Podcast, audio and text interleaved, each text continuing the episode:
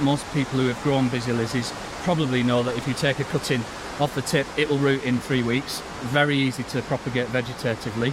From a seed aspect, what we found is that this plant is on two islands. One on Mahe, where 90% of the population live, and there's about 12 plants, and one on Silhouette, where there's a very, very small population, there's about 120 plants. Wow. Are those plants the same, or are they different because they've separated onto two different islands? And if they are different, if you crossed the two, what would you come out with in the middle? Would you come out with something, a new seedling, that couldn't deal with either of those habitats if you were planting them out? So it's stuff like that. And what I found was that the Mahe one produced 15, 20 seeds per head. The one on Silhouette was producing 50, 60. So if you cross the two, what I found is you could up the seed production.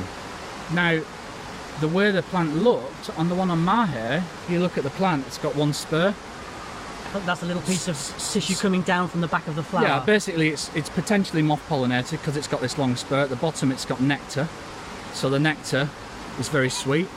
And that's what the moth comes down and puts that on and gets the pollen dusted. Now, and that spur is quite long, isn't it? It's, it must be Yeah. four or five centimetres long. it's very long, and you know, like Charles Darwin predicted with the Angraecum sesquipedale, yeah? He, he predicted that this type of moth will go down there and it'll be. Well, That's- I that's kind of did the same stuff with this. I'm thinking, right, it's white, possibly moth pollinated. And how closely related were the two populations of plants on the two islands? Well, what we found from the DNA work was that they were they were the same species.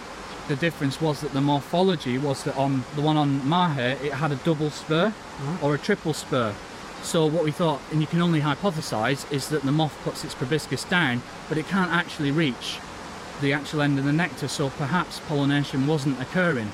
On the silhouette one, you didn't have the double spur.